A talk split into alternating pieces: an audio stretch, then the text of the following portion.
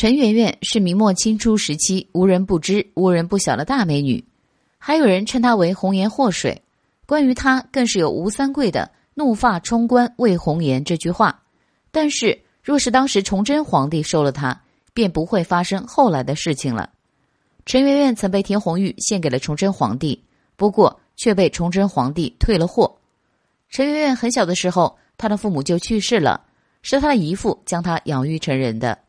陈圆圆的姨父是个大夫，陈圆圆也一直跟着他学习医术、整理草药。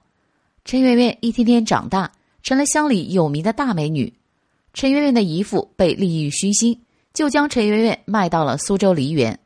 田红玉将陈圆圆带回去后，将她送给了崇祯皇帝。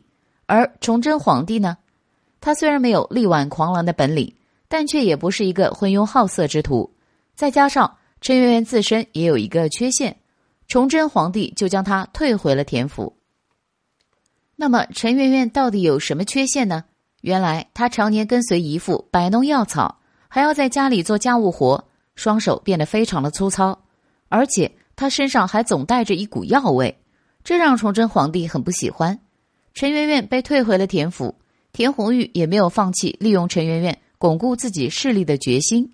有一天，吴三桂来到田府。田红玉热情的招待了吴三桂，并让府里的歌姬出来献舞。吴三桂一眼就相中了娇艳多姿的陈圆圆。田红玉做了个顺水人情，将陈圆圆送给了他。此时，吴三桂已经成了崇祯皇帝的左膀右臂，他手握重兵，镇守在山海关。吴三桂每天疲于战事，陈圆圆就运用自己的特长给吴三桂做药膳，让他保持精力。不仅如此。每天吴三桂回府后，他还会及时为吴三桂准备药浴，洗去吴三桂一身的疲劳。